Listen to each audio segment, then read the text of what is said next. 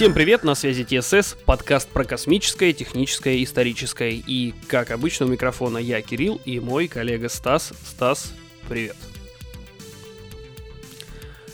Сегодня, лично у меня, я думаю, у тебя такая же история, новостей реально много, есть что рассказать. И по классике уже, можно сказать, прям вот традиция очередная у нас образовалась. Это начнем с коротких новостей и потом перейдем к основным, про которые поговорим подольше, пообсуждаем. И право начать я передаю тебе. Ой, ну спасибо, какая честь, какая честь. Ладно, давай по короткому. Да, нас, кстати, на этой, эта неделя, в отличие от предыдущей, была достаточно такая обширная, то есть там очень много новостей. А, ну и, пожалуй, выберем не самые такие затертые до дыр и достаточно интересные. Давай, наверное, пробежимся, как ты сказал, по быстрым новостям. Это, конечно, фантастика. Особенно первым. Мне понравится, знаешь, кажется, понравится девушкам. Да, давай. Почему? А потому что российские ученые обнаружили, что алмазы могут образовываться при низких температурах в богатой фторовой среде. Ученые Э, впервые подробно изучили синтез алмаза э, из фторированного адамантана при высоких давлениях и температурах. Выяснилось, что в такой системе синтез алмаза возможен при экстремально низких температурах. То есть, если раньше у нас на подоконниках рассада была, то сейчас у нас там маленькие, значит, рефрижераторы будут. Ну, если, хоп, и вырасти алмаз своей, своей девушке на день рождения. Как долго растет? У меня сразу первый вопрос. Мне тоже очень интересно. Но там очень все... Короче, это, грубо говоря, это еще просто такое альфа-тестирование. Да, они это все создали, но пока угу. посмотрим. Потом, эта тема вообще, конечно, очень интересная, упоротая, я бы и сказал. Психоделики улучшили цветное зрение у дальтоников. Дальтоники — это люди с нарушением цветового восприятия, которые хуже различают некоторые цвета, например, зеленый и красный. Ну, как я, например. Методов лечения дальтонизма не существует, хотя в перспективе могут сработать генная терапия или стволовые клетки, но новые исследования описывают гораздо более простое, хотя и противоречивое средство. Психо...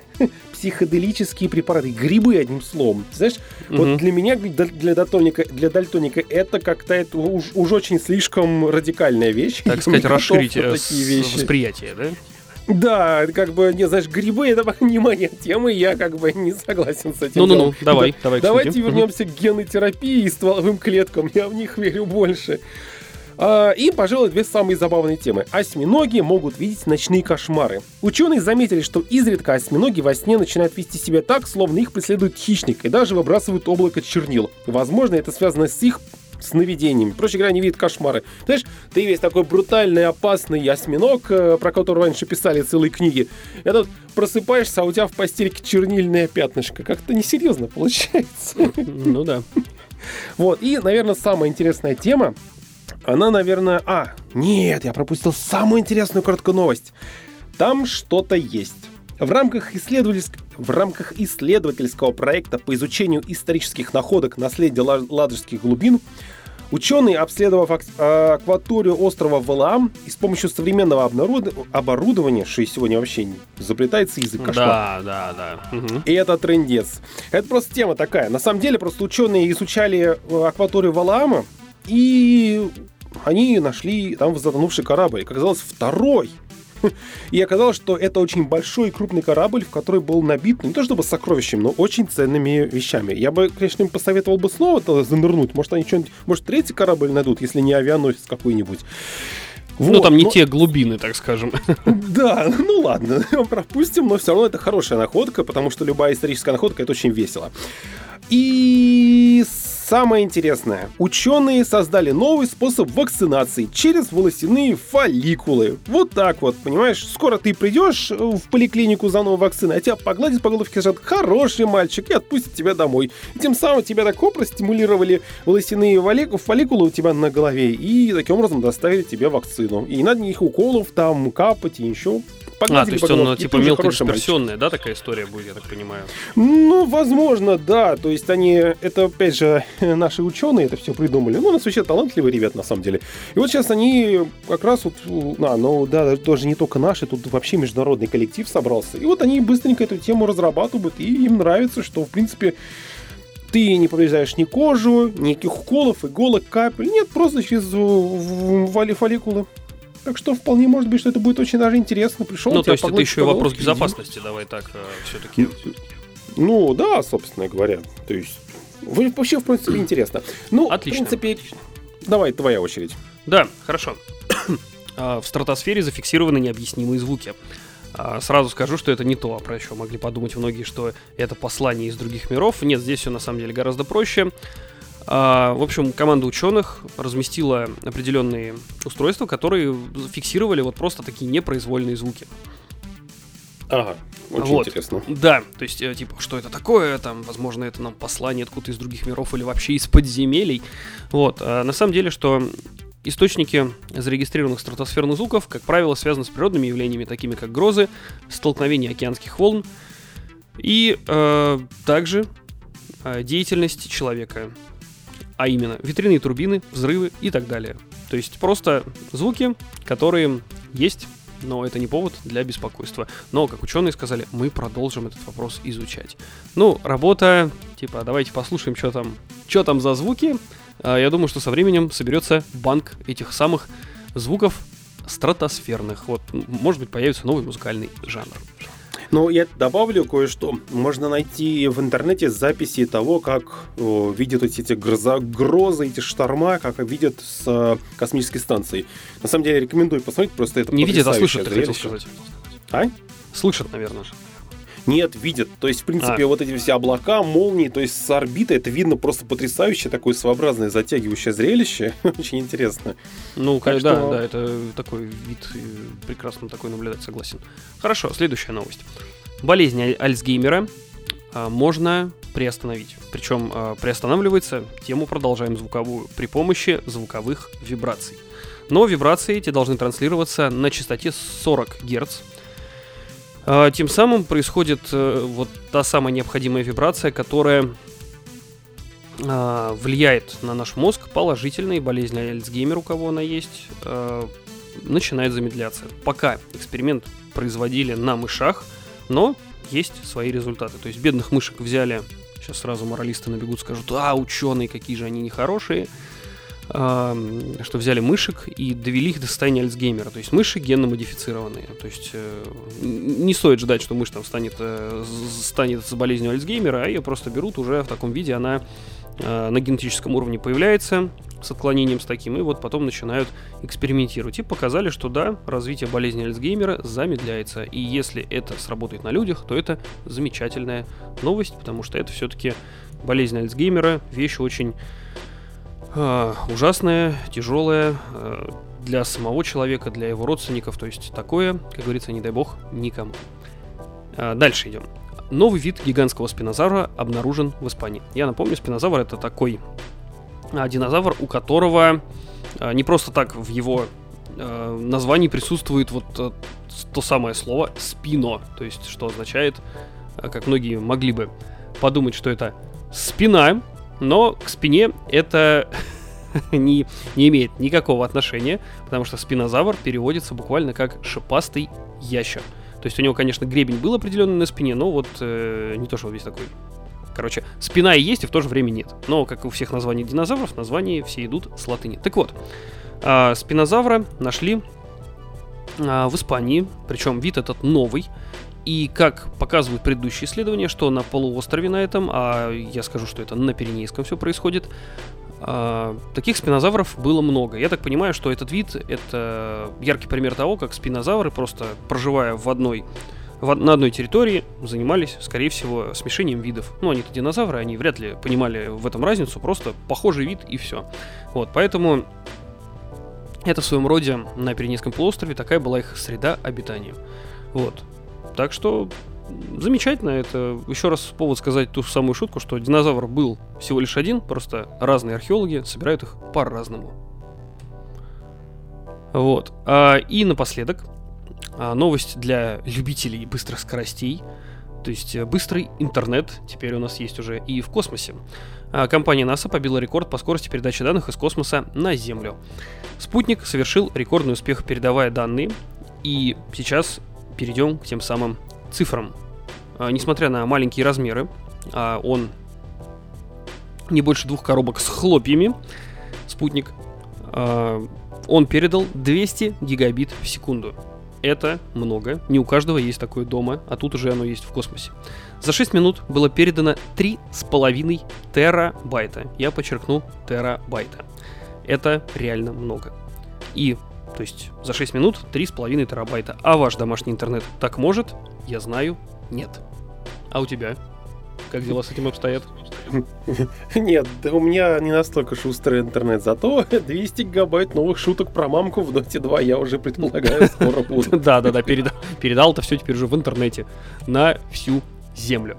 Хорошо, я предлагаю закончить с короткими и перейти к новостям, про которые можно поговорить, порассуждать. И вот честно, я хочу начать с нейросетей тех самых. Ну, Опять. ты же знаешь, ну ни дня без нейросетей, без этого никак. А, реально, просто я знаем. вот уже читаю всех вот этих э, товарищей, которые у нас э, популяризаторы всех этих нейросетей и прочего. Господи, какую там вот это все пишут. А, сейчас тема-то уже такая, она хайповая, понятно, и каждый хочет ставить свои 5 копеек в это во все, вот лишь бы сказать, лишь бы вот э, продемонстрировать свое знание темы. А, новость такая вот она из трех коротких, одна большая, но из трех коротких. То есть компания Apple готовит альтернативу ChatGPT, но с опаской относится этому самому искусственному интеллекту. Потом OpenAI запускает приложение ChatGPT для OS. Чуть позже за ним последует э, такая же версия на Android. И сам генеральный директор OpenAI, который, который разрабатывает чат GPT, призывает к более активному регулированию искусственного интеллекта. То есть, а теперь начинаю с конца. А, давайте будем его регулировать, но при этом, эгей, мы его интегрируем везде, вот вам, пожалуйста, мобильное приложение. То есть что-то как-то не совпадает у меня. Причем такая, знаете, биполярочка. Это две новости за эту неделю. О, вернее, эти три новости между собой пересечены. То есть давайте контролить, но при этом, а, мы ведем экспансию рынка. Вот. Как-то лично у меня это все дело не сходится. Вот. Что касается ну, мобильного приложения, чат GPT, вот э, в интернете указано, что оно вышло уже э, буквально несколько дней назад, а именно 18 мая. То есть э, срок небольшой, но если зайти на маркет, прошу прощения, на маркет, который э, iOS, то здесь оно, это приложение есть, его можно скачать. А единственное, не тестил его, как оно работает в нашем регионе, по понятным причинам, но всегда можно воспользоваться альтернативами, но приложение реально чат GPT, оно есть, и оно, кстати, бесплатное. Вот, но по условиям здесь сказано, что offers in app purchases. Ну, короче, типа дополнительные встроенные покупки, в общем, по-русски говоря. Вот. Так что ну, вопрос. Скорее всего, там будет премиум какой-нибудь или что-то. А, так роде. он и так, по сути, есть. Там. А если зайти в онлайн-версию, ты же не можешь пользоваться им просто так, ты должен э, занести денежков. При том, что они как бы пользователи из России, типа, о, но-но-но, вам закрыть надо доступ в, в общемировые знания. Но... Подожди, разве, по-моему, там есть бесплатная версия? Платная версия предоставляет тебе какие-то плюшки в доступе ты, и все. Ты можешь э, через некоторые сторонние сервисы один запрос бесплатный, без э, там типа вот кулдаун у него суточный, один бесплатный запрос в сутки делать. Вот. Но, как бы в любом случае, я говорю, что пользоваться вы можете, используя сторонние сервисы, всякие VPN и прочее. Пользоваться можно. Надо знать, что из себя представляет э, все эти нейросети. А если приложение появляется в телефоне, то поверьте мне, когда оно под рукой, а наш гаджет мобильный, он теперь у нас постоянно с нами, мы с ними расстаемся только перед сном. Ну вот. Он везде с нами, всегда при нас, и когда у тебя будет приложение на мобильном телефоне, то ты быстрее просто начинаешь эту технологию осваивать, погружаться в нее, а когда ты знаешь, что это такое, то с пониманием относясь к процессу, ты начинаешь изучать, как оно все работает. Вот так. Но, знаешь, сейчас я самые свои 3 копейки вставлю, 5, 5 копеек, но неважно. Ты знаешь, я сейчас, наверное, э, шапочку из фольги натяну, потому что, ты знаешь, а, для меня Шапочку вот из фольги уже надо было натянуть вчера, я тебе скажу. Да у меня уже жилетка из фольги, не переживай. Скоро будут часы уже из фольги. Ты знаешь, меня просто что немножко смущает во всем этом добре. Ты понимаешь, как я в прошлый раз уже говорил, э, когда был на стриме человека, который занимается спецэффектами для э, серьезных таких контор, типа снимающих фильмы там и все. Угу. У них запрет на использование подобных э, чатов Прям вот просто запрет под страхом увольнения.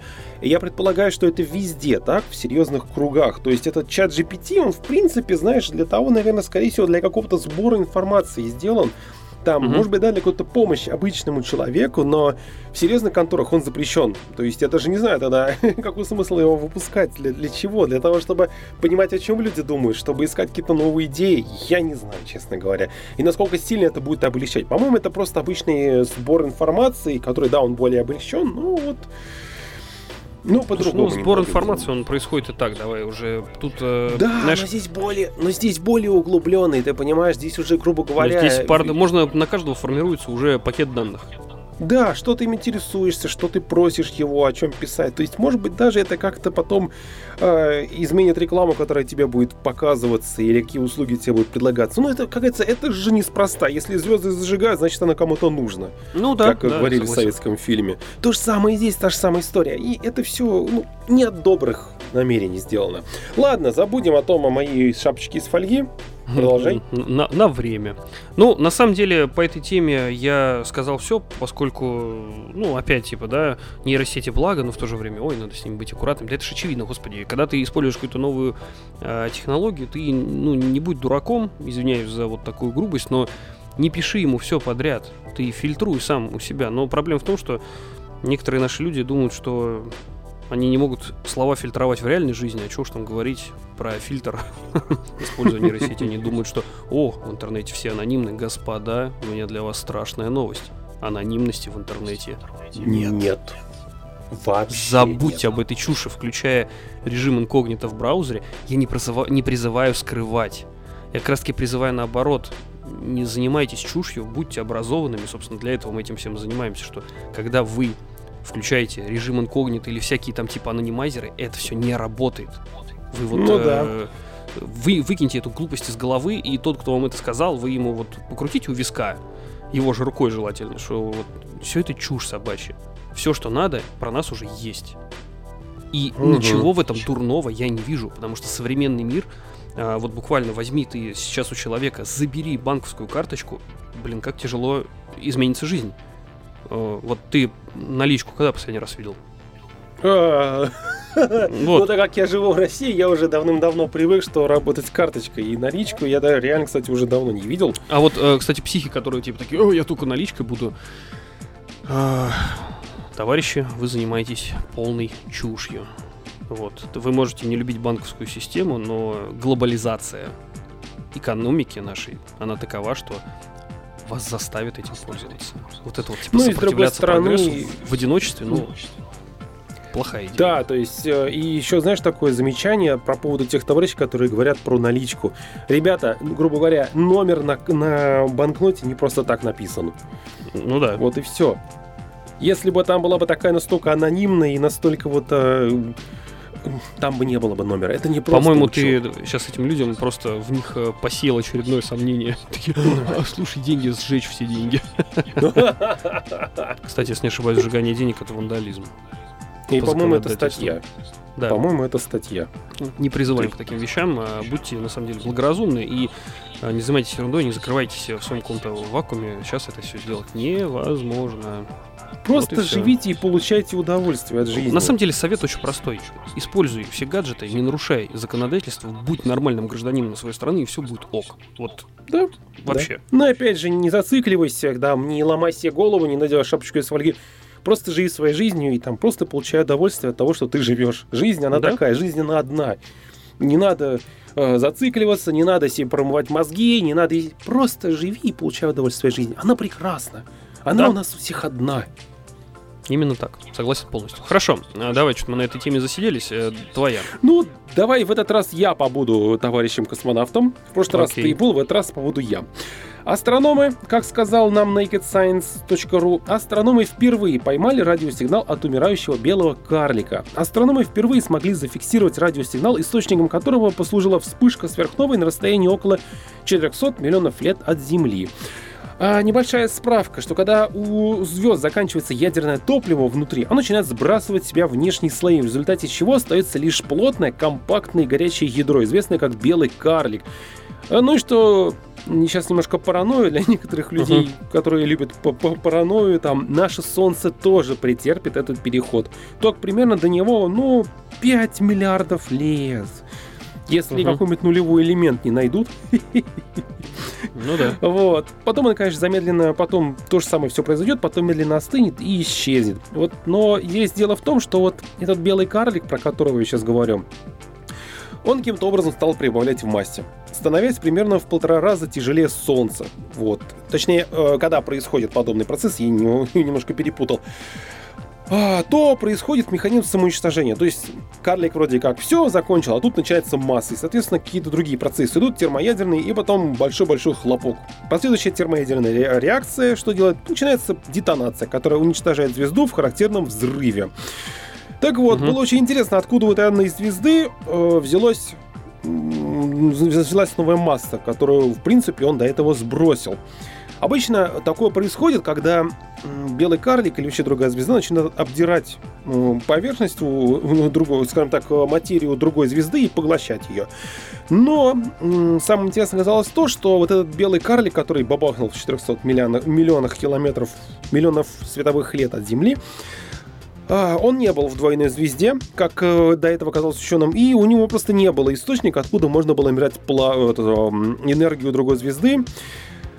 Так что было предположение, что этот белый карлик, он родился не от того, что он по материю другой звезды сожрал, а просто он слился с другой. Угу. С другой звездой, которая была. Скорее всего, это была как раз э, система из двух звезд. Просто одна превратилась в карлика, а потом сожрала и с, просто прошла через процесс слияния со своей сестрой, другой звездой. Соответственно, угу. это и привело э, к большому-большому взрыву. Ну, сейчас, опять же, ученые в этом деле разбираются, потому что Э, люди, иногда ученые не всегда понимают, как это что происходит, поэтому они пытаются разобраться. Ну, требуется уточнение деталей, так скажем. Да, сейчас они пытаются это э, узнать, потому что в любом случае это нам кажется, что э, космос это такая вещь, что все понятно, вон там звезда, вот там сверхновая, все.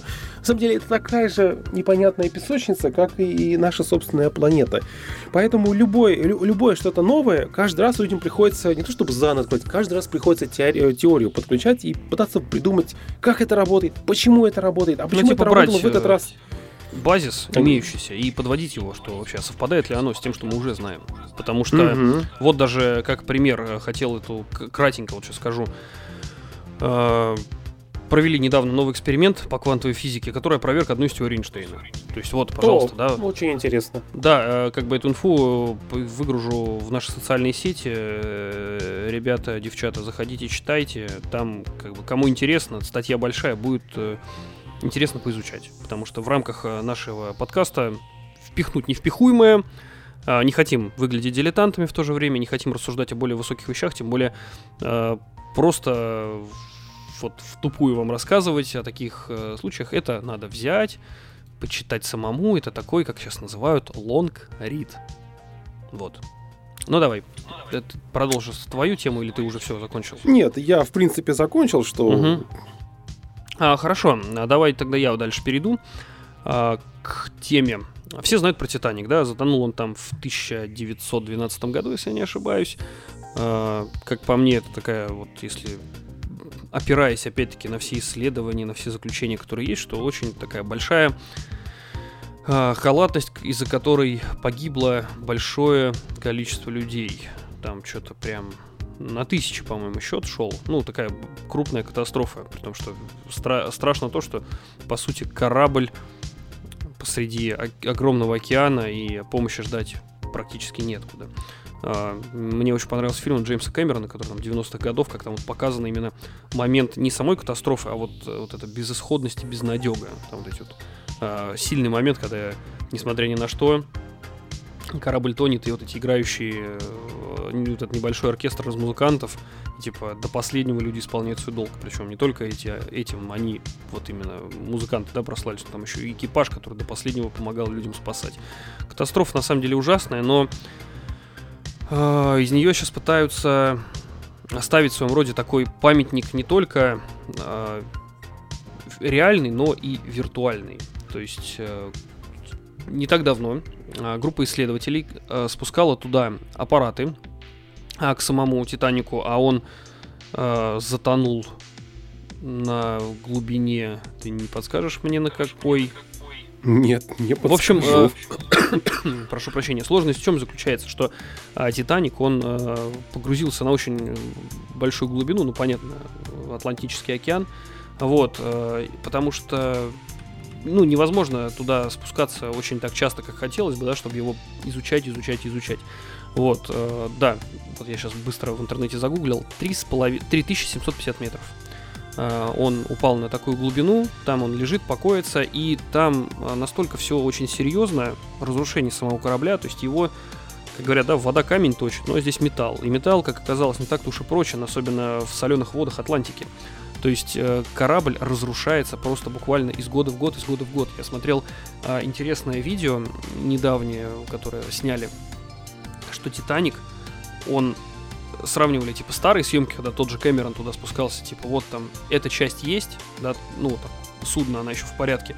И вот современные съемки ее уже практически нет. То есть пожирают железо, не только коррозия и океанские течения, но и там а, большие колонии э, бактерий, которые это просто все сжирают, сжирают, сжирают. И эти, эти бактерии вводятся только на корпусе Титаника. У них там даже какие-то названия связаны типа с кораблем.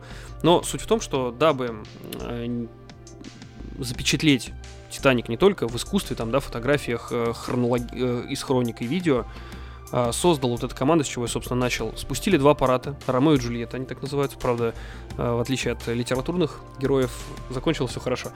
Э, более 200 часов эти корабли, о, не корабли, а модули исследовательские бороздили просторы вот этого самого Титаника и э, сканировали каждый миллиметр поля обломков и мусора.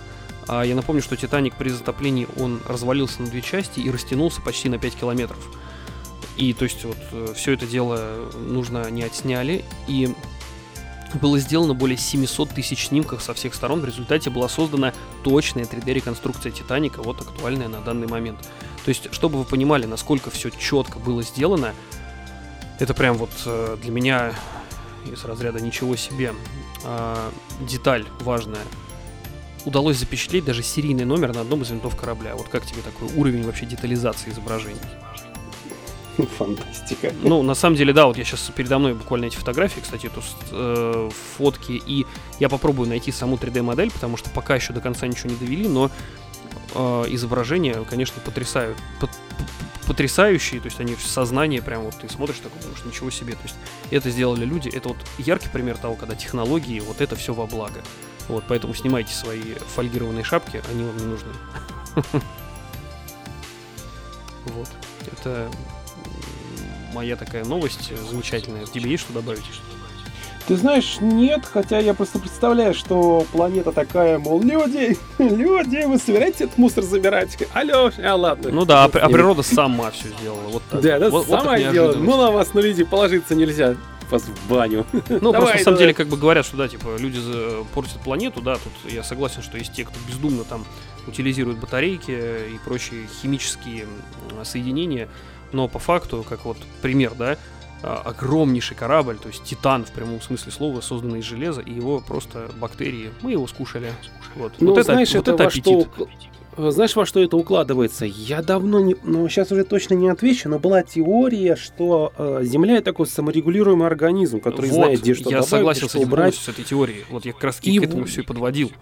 Ага. Что э, вот сейчас как бы это сильно ногами не бейте, могу ошибаться, но даже тот же Чернобыль, э, есть э, такая история, что там много, короче, природа отвоевывает то, что раньше забрали люди. И то есть природа потихоньку начинает восстанавливаться. То есть понятно, что без э, слаженной работы ликвидаторов аварии, людей, которые продолжают за этим за всем следить, невозможно было бы э, вот это все, да, но в любом случае то, что природа все равно потихоньку самоочищание ей присуще. И это прекрасно. То, то есть, есть э, самый яркий пример контролеры... вот, это то, что там появляются а, животные. То есть они там живут. А животные, как известно, не дураки, они не будут жить там, где опасно. Что бы там ни говорили. Но это вот яркий пример того, что природа э, способна к саморегуляции. И это замечательно. Это как бы вселяет веру в будущее и дает надежду. Короче, снарки и контролеры отменяются, я тебя понял. Да, да, да, да. Вот. А вот, собственно, как бы я с этой новостью завершил. То давай рассказывай ты и дальше. Ну, на самом деле, ты пока про Землю рассказывай, я тут немножко опять про бубню про космос. В этот раз будет Марс. Угу. Как сообщает тот же канал Naked Science, э, согласно новому ученому, новому, согласно новому исследованию, Марс содержит радиоактивный источник тепла. Угу. Дело в том, что в 2018 году на Марс прибыл посадочный аппарат Insight. Количество с тех пор зарегистрированных на планете землетрясений... Подожди, это будет землетрясение или марсотрясение? Ну, а? почвотрясение, давай так. Давай. Ну ладно, бог с ним. Короче, что-то это там того-то, того-то, марсотрясение превысило аж 1300, представляешь? Угу. И миссия самого аппарата заключалась в сборе данных о внутренней структуре Красной планеты, в частности, через ее сейсмическую активность. А, а самое интересное то, что в прошлом году было зафиксировано самое сильное землетрясение – в результате чего стало известно, что кора Марса, она намного толще, чем земная или лунная. И отсюда сразу пошел э, интерес, а, собственно, источник тепла-то какой у планеты? Потому что, если я не ошибаюсь, то есть теория о том, что ядро-то железное Марса, и оно остановилось. Угу. Таким образом, оно все остановилось, и, в принципе, не, не, некуда брать источник тепла. Ну вот, Учитывая на основании того, э, какие результаты были получены о марсианской коре, авторы смогли понять, как Марс смог генерировать тепло в течение миллиардов лет. Угу. Поскольку Марс является одноплитной планетой, в отличие от Земли с ее тектоническими плитами, основным источником тепла, как считают ученые, до сих пор генерируемым Марсом, могут быть результатом распада радиоактивных элементов, таких как торий, уран, вот так вот, представляешь? Угу. Поэтому исследование показало, что, по крайней мере, половина этих тепловыделяющих радиоактивных элементов содержится в марсианской коре. Такое высокое накопление может объяснять, почему под землей существуют регионы, в которых процессы термоядерного синтеза могут происходить и сегодня. Так что, собственно, вся дорога Росатома на Марс. Ну, по сути, да, да. А, а оттуда как-нибудь перекинем энергию радиоактивную. Протянем провода тоже, вот не проблема. Да, как, как, что мелочиться? Ой, Говорили я же помню, про... это... Ага. Я просто помню, знаешь, это был... Э, Любовь и роботы. Да, Где да, там да, серия была за Ой, господи, за знаком Орла, за созвездием Орла, по-моему, это было, и где, когда они пришли в себя, они увидели, как здоровая паутина оплетала все, вплоть до звезд, которые Ну, на самом находились. деле, серия вот эта «Любовь», э, «Death», mm. роботы. роботы. да, извините, не буду поговорить по-русски по понятным причинам как по мне, классный цикл. Есть, конечно, там откровенный мусор и шлак, но вот что-то мне прям вот очень даже заходило. Вот, кстати, вот этот цикл, про который ты говорил, он прям вообще шикарный. Вот. Ну, да. Сдел, сделано ну, интересно. То есть респект авторам. Вот прям вот э, ставлю два жирных лайка. Вот. Мог бы три, но тут и два не дают. Ну, по крайней мере, моя любимая серия до сих пор будет про зомби оставаться. Потому что она самая веселая. Ну да, да, согласен. И напоследок хочу сказать вот новость, которая продолжит идею чат GPT. А, одна компания представила, а, компания Sanctuary а, представила робота Phoenix. Как они заявляют, это универсальный робот-гуманоид, предназначен для передовых работ в мире. То есть не только Boston Dynamics могут в роботы. В общем, в чем смысл? Феникс, его, давайте, характеристики. Рост 170 сантиметров, вес 70 килограмм, и максимальная скорость передвижения 4,5 км в час. А, может поднимать максимальную полезную нагрузку в 25 килограммов. А, видео демонстрация этого робота приложим в социальных сетях. Робот интересный, выглядит э, весьма-весьма вот чисто как по мне, поинтереснее выглядит, чем, чем роботы от Boston Dynamics, но тут есть минус. Boston Dynamics, он уже вовсю может прыгать и скакать, хотя, да, наверное, сейчас я это многих шокирую, а может и не шокирую. Uh, вот эти видео, которые нам показывают, как они классно танцуют и прыгают, там это все снято условно там с тысячного дубля, имейте в виду.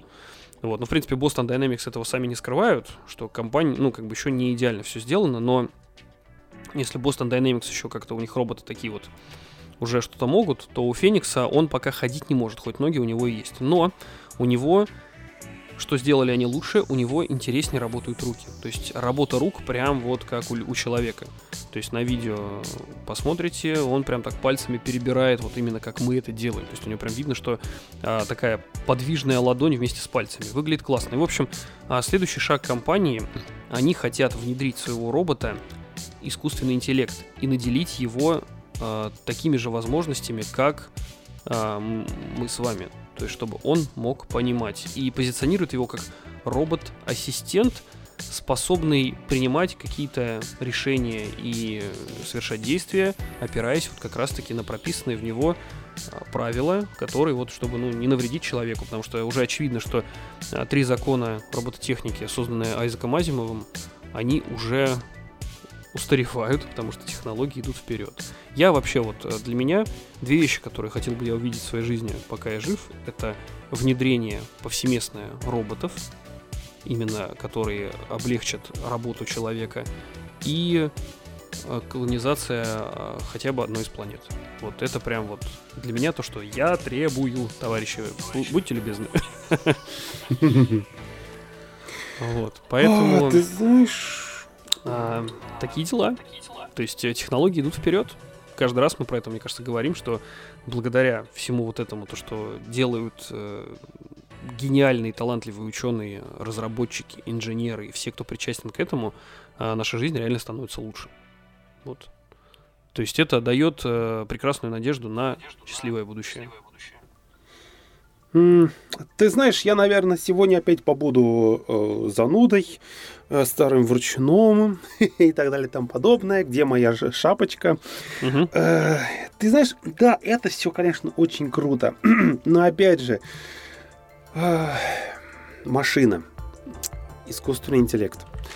Я понимаю, что где-то в недрах каких-нибудь военных институтов уже э, зародился искусственный интеллект, который сейчас отчаянно пытается осознать все и вся. Потому что мы с тобой прекрасно знаем, раз это пошло в массы, значит, что военных это уже давно есть. Конечно. Это всегда так было, и всегда так будет. Вот можете что угодно говорить, как угодно говорить. Но сначала эта игрушка появляется у военных, они пользуются ей лет 10-15, а потом, когда уже понятно все ее предназначение и функции, она выбрасывается в мир чтобы ее пользовались и играли обычные люди.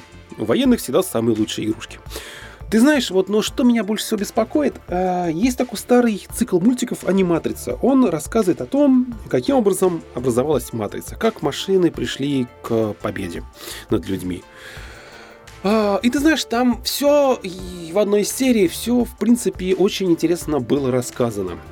Все было очень просто. То есть э, у каждого человека был робот, и как бы, как бы нам бы это не объясняли, ну, мы с тобой люди человечные, мы себя будем вести хорошо с машиной, с животными, с другими людьми, какими бы они ни были бы.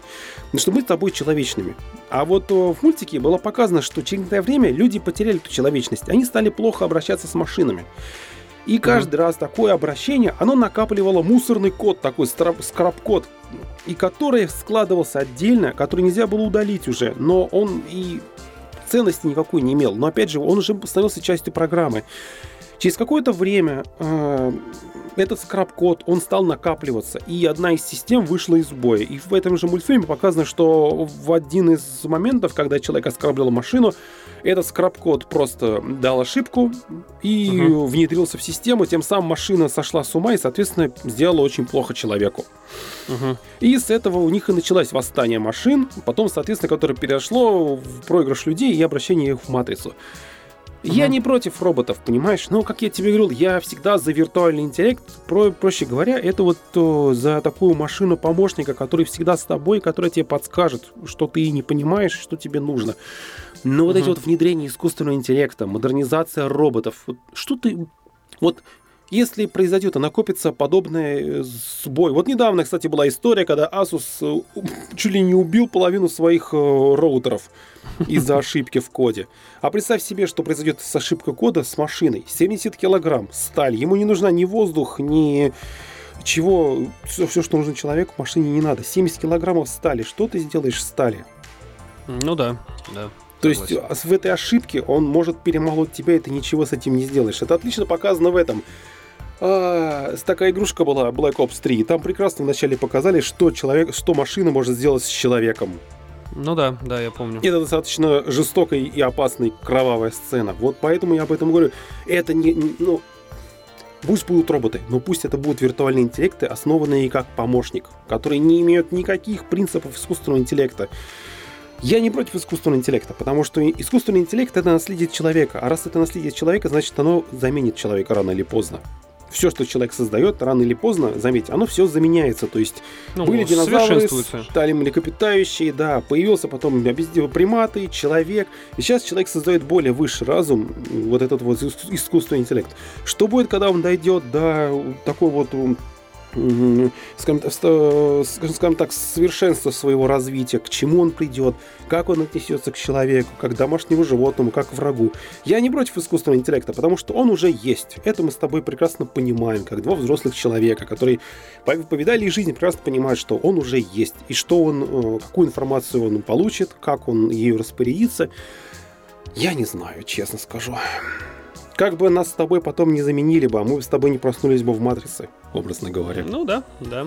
Ну, ну ничего, в матрице мы с тобой снова будем вести ТСС и людям рассказывать о каких-нибудь виртуальных изобретениях виртуальных человеков. Да, я вот хочу напоследок сделать вброс. Вот прям провокационный. Согласно исследованию, искусственное мясо загрязняет окружающую среду гораздо сильнее, чем выращенное на ферме. Если говорить про цифры, то синтетическая говядина от 4 до 25 раз оставляет больший углеродный след, чем у килограмма говядины, выращенной естественным путем. Поэтому, господа веганы, знайте, вот такие инициативы загрязняют нашу прекрасную планету. Поэтому всего всем хорошего. С вами был ТСС, подкаст про космическое, техническое и историческое. Всем пока! Пока-пока!